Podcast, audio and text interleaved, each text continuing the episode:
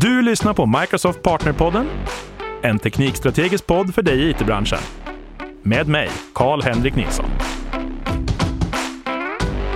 Hello and welcome. Today we're talking to Peter Örneholm, the marketing manager of Active Solution and a Microsoft MVP since 2018 and Sweden's only MVP within AI technologies. Hello, Peter, and welcome. Thank you. How are you today? I'm fine. It's um, first time in I'm in town for a long time, so it's uh, it's nice to see city of Stockholm again. Yeah, can imagine with everything going on right now. Yep.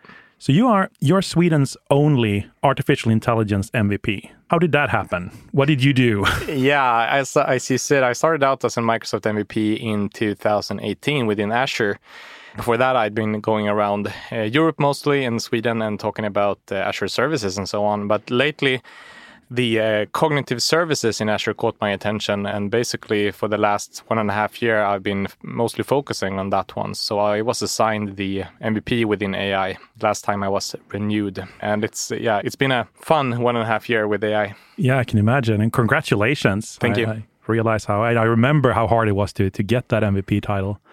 Cognitive services is something that I know every time we talk, we tend to land on top of you know cognitive services and talking about that. But for people who never used it, what what is cognitive services and what what do we use them for? I branded my talk, which I've been giving uh, quite a lot of times now, democratizing AI with Azure Cognitive Services. And I would really like to say that it is the democratization of AI that everyone who wants to can utilize AI within their services. And that's because Microsoft have made products out of specific AI solution. So whether you want to find out what things are within a picture or you want to find out if there are anomalies in my time-based data, or if you want to see what data lies within a PDF document, all of those things are available as services powered by AI under the hood. So it's more of a if you want to use the power of AI, uh, but don't want to learn about all of the details of AI, as long as you know how to call a web service, how to call a REST API, you can uh, use these services. Yeah, and I've seen some pretty cool examples of what you can do. What is your what is sort of like your favorite thing when you want to just show off? Like this is so cool. These these technologies are really really cool. What do you do when you want to show them off?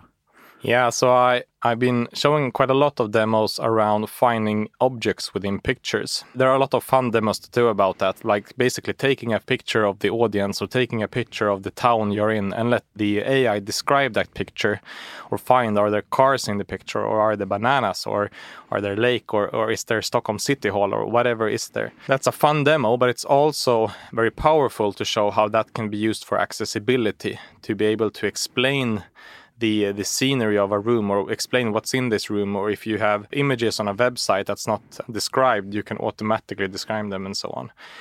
And then we have other demos around for example uh, that, that's more of a business case maybe but if you have a large number of unstructured data maybe you have audio and video and images and things like that and you can actually get insights into them to be able to automatically tag them automatically extract what's being said within audio files or what logotypes does it find in a video and, and things like that and extract all of that data and make it searchable and indexable. All right. That's a, really good point. I used um, a couple of demos for that actually personally in a boardroom with some some very high up executives in suits and I took a picture and put it through cognitive services and it came back with a room filled with stuffed animals. yeah, that's that's a good point that this is AI. It's not a replacement for a human to describe the image. And I know Microsoft says, and I also usually says that AI should assist you, maybe not replace you, rather be the second opinion or maybe help you out to get started. But but the final, you shouldn't you shouldn't rely on the AI to replace uh, human beings. Rather, make you more efficient and, and help you out in feeling more confident in the decisions you take or feeling more confident in things like that. And uh, things like that are examples of when, when it doesn't go, go well. Yeah, yeah, just having a human in the loop to sort of save face. Yeah. But you mentioned sort of uploading large documents, large video files, large media files of different types. Is there a latency issue or something like this? How do we how do we work around that?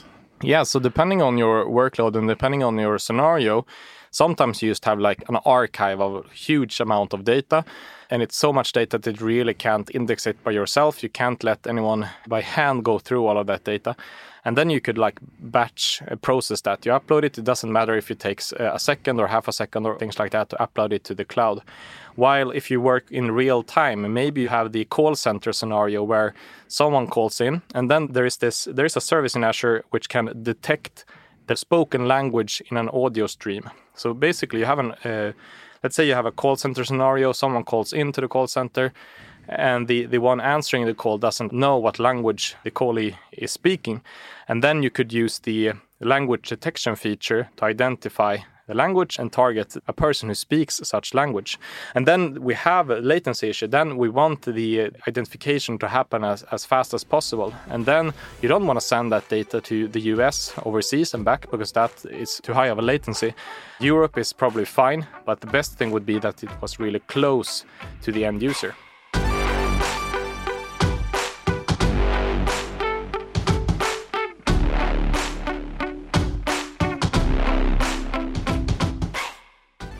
So, how happy are you then that we uh, today, I think, released the news that we will have uh, uh, an entire data center both in Sweden Central and Sweden South?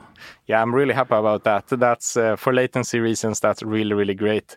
For some workloads and for some scenarios, that's great news. And in addition, we have for some time been able to run these cognitive services as containers. So if you have extreme uh, latency requirements, you can actually run a lot of these in your own data center or at the desktop of, of the user if you'd like to.